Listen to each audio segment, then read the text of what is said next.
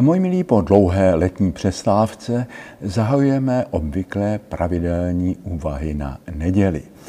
Dnes v poněkud jiném formátu, výjimečně, protože výjimečně místo obvyklé meditace nad liturgickými texty příslušné neděle bych vám chtěl předložit dvě prozby o modlitbu. Za prvé modlitbu za Slovensko a za druhé modlitbu za církev a synodu. Na konci září slavíme v Čechách svátek svatého Václava, hlavního patrona českého národa. Svatořečení knížete Václava bylo vstupenkou našeho národa do tehdy se formující Evropy, do západní latinské civilizace. To byla osudová dějná volba, kterou je třeba při všech turbulencích dějin znovu obnovovat a stvrzovat.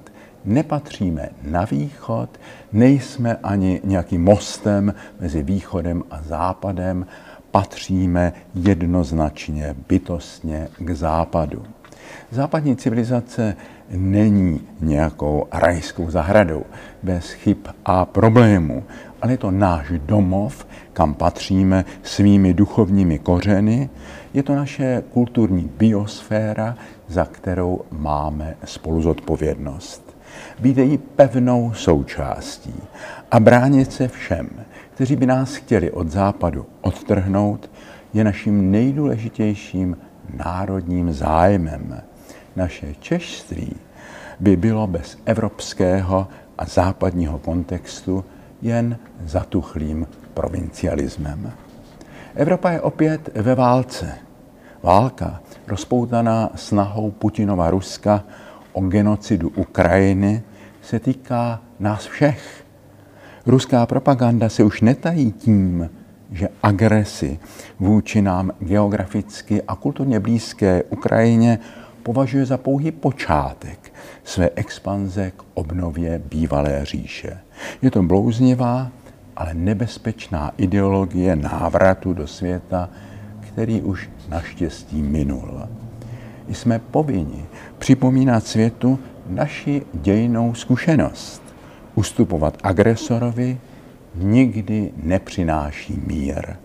Pokud by Evropa zradila Ukrajinu a nepomáhala jí ve spravedlivé obraně, nechala by ji padnout, povzbudilo by to agresory a násilníky na celém světě a tragicky se obrátilo proti nám. Putinovo Rusko už dlouho vede proti nám a všem bývalým sovětským satelitům hybridní válku dezinformačních médií a své páté kolony v našich zemích. Velmi mu záleží na tom najít trojské koně uvnitř Evropské unie k jejímu postupnému rozkladu, k destrukci Evropy a celého mezinárodního právního řádu. Nyní se nejvíce zaměřili na Slovensko. Narodil jsem se jako řada z vás v Československu a prožil v něm největší část svého života. Miluji slovenský národ, slovenský jazyk, slovenskou krajinu. Nikdy nebudu schopen Slovensko vnímat jako cizinu. Cítím s ním sounáležitost. Nynější volby na Slovensku a pak následné vyjednávání o vytvoření vlády jsou nejen osudovou morální zkouškou kulturnosti a politické zralosti slovenského národa, nýbrž mají velký význam pro budoucnost celého našeho kontinentu. Pokud klany nacionalistů a fašistů, napojené na kriminální podsvětí, získají svými populistickými sliby dostatečnou většinu a zmocní se vlády nad Slovenskem, může to znamenat otržení Slovenska od evropské civilizace a politické kultury směrem chaosu divokého východu a do područí nevypočitatelného Ruska. Během vlády prezidentky Čaputové, která velmi důstojně reprezentuje Slovensko na mezinárodní scéně a která je velmi uznávaná také u nás, bylo bratrství mezi našimi dvěma národy pravděpodobně nejpevnější v celých dějinách. Také nás urážely nestoudné hulvácké útoky populistů na Zuzanu Čaputovou. A čekali jsme, zda se na Slovensku objeví dost silná, rytířská, gentlemanská, kavalírská obrana této bezostyžně, vulgárně napadané ženy. Nyní strůjci a hlavní aktéři těchto útoků chtějí učinit hulváctví, barbarství a agresivitu určujícím klimatem veřejného života na Slovensku. Kromě jiného by vláda populistů na Slovensku znamenala, že mezi proevropskou Českou republikou a Slovenskem, řídícím se do područí Putinova Ruska, by zřejmě rostla nová železná opona. A to by opravdu nebylo dobré. Pamatujme, že zlo tohoto typu je nakažlivou chorobou. A tato patologická sedlina společnosti, jak ji nazýval Masaryk, je přítomná, i když možná dosud méně viditelná, české společnosti. A její vítězství na Slovensku by posílilo i u nás. Ve velmi podobné situaci když se u nás v únoru 1948 drali komunisté k moci, kdy populismem ovlivňovali poslední demokratické volby a chystali puč, který nás otrhl od západu, zbavil nás na desetiletí svobody a demokracie, pražský arcibiskup Beran svým statečným textem Nemlč arcibiskupe se jasně vyslovil proti tomuto nebezpečí. Bylo však už pozdě. Modlím se za čest a prorockou odvahu slovenské církve a jejich představitelů.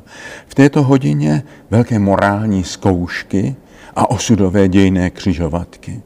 Církev musí velmi pečlivě zvažovat, kdy nastává ve veřejném životě výjimečná situace, kdy je nejeným právem, ale i morální povinností promluvit a jasně se postavit proti šiřitelům destruktivních ideologií populismu, nacionalismu a fašismu, kteří ohrožují stát a společnost.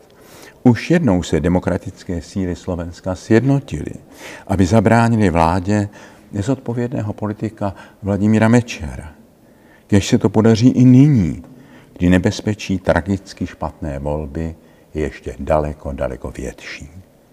Všichni jsme měli možnost slyšet nedávný předvolební veřejný projev místo předsedy Smeru Luboše Bláhy, v němž chválil Husáka a jeho soudruhy, ruskou armádu okupující 20 let Československo a volat, že vše dobré na Slovensko přichází z východu a vše zlé ze západu.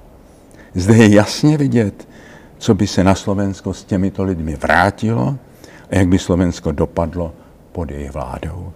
Tito lidé chtějí popřít vše, o co usilovali Slováci při svíčkové demonstraci proti Husákovu normalizačnímu režimu, vše, o co jsme společně usilovali v listopadu 89 a vše, oč usilovali lidé na demonstracích proti těmto silám po vraždě Jána Kuciaka a jeho snoubenky.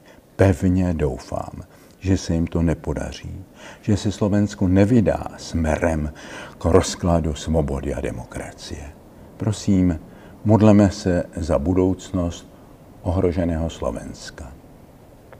Má druhá prozba je prozba o naléhavé modlitby za celou katolickou církev, za papeže Františka a za synodální obnovu.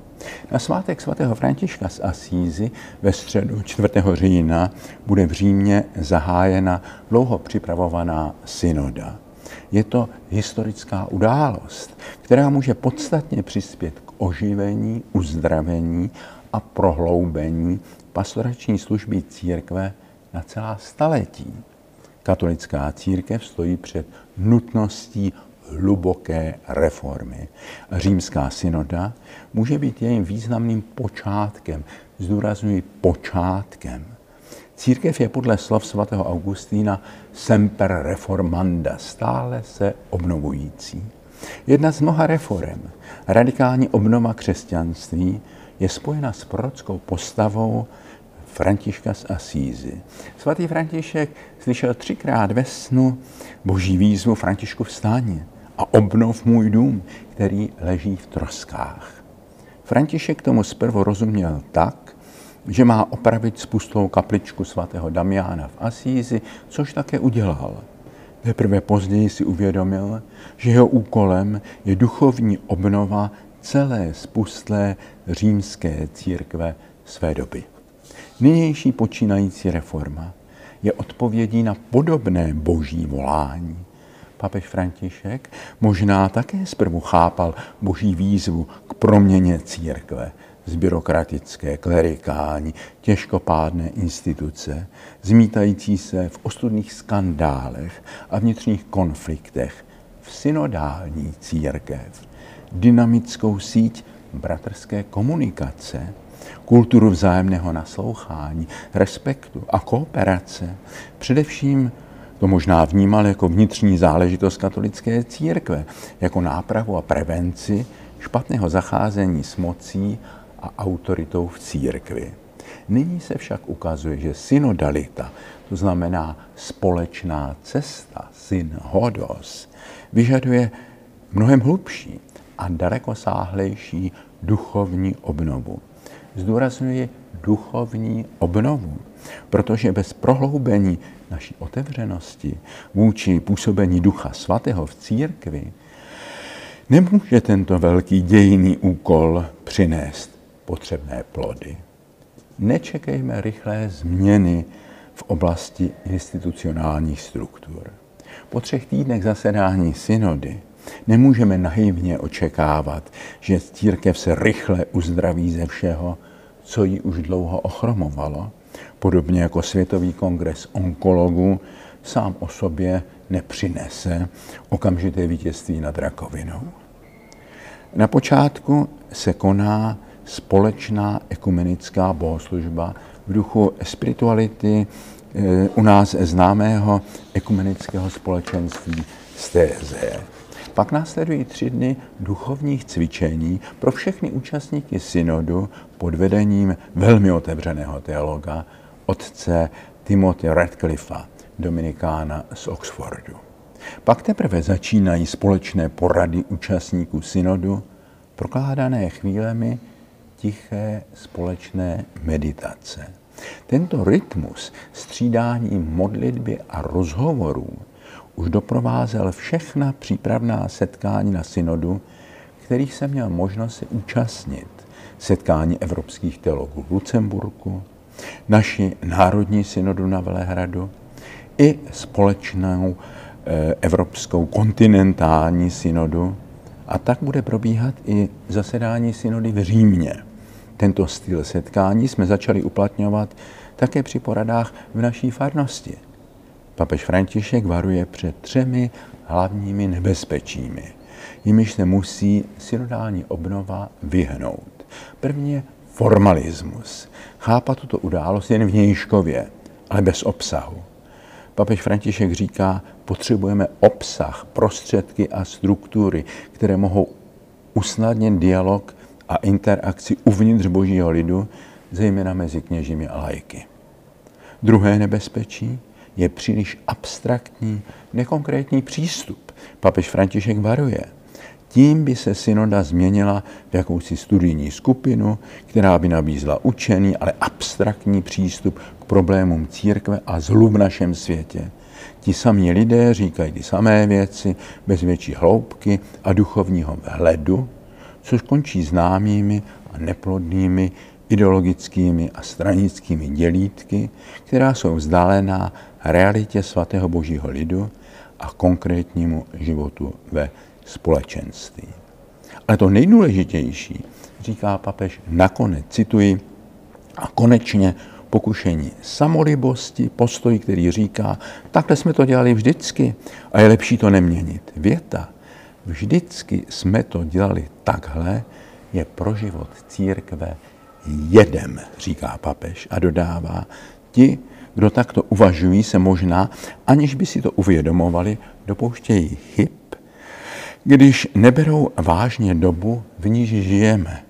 Nebezpečí nakonec spočívá v aplikaci starých řešení na nové problémy. Tolik papež František. To jsou jeho nesmírně důležitá slova. Synoda má navázat na druhý vatikánský koncil a prohloubit jeho reformy.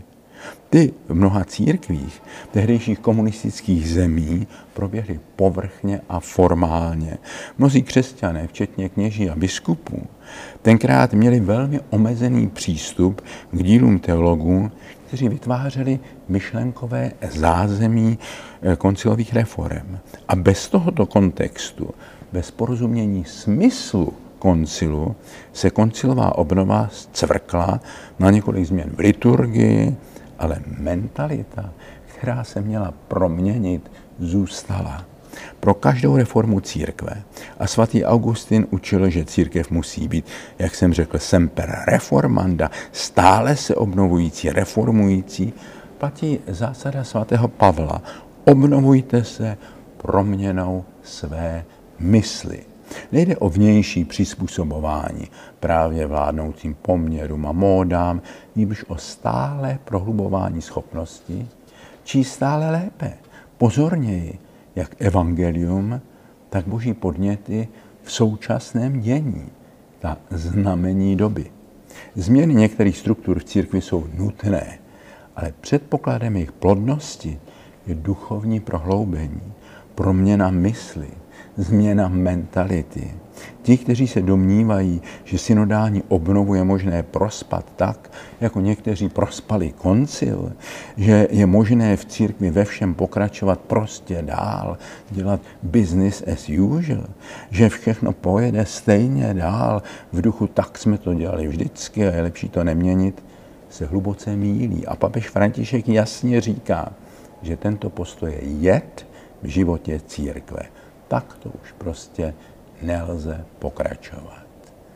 Nyní je třeba podporovat dění na synodě vroucí modlitbou a pozorně sledovat její výsledky. Je nesmírně třeba těch, kteří budou autenticky, prorocky, do hloubky chápat a vykládat smysl této reformy.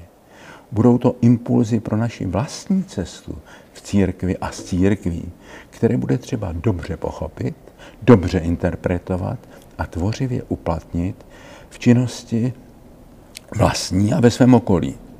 Tak jako nemůžeme od synody ani od letošního, ani od druhého zasedání příští rok očekávat revoluční zvraty, nemůžeme pasivně očekávat ani na pokyny z ústředí.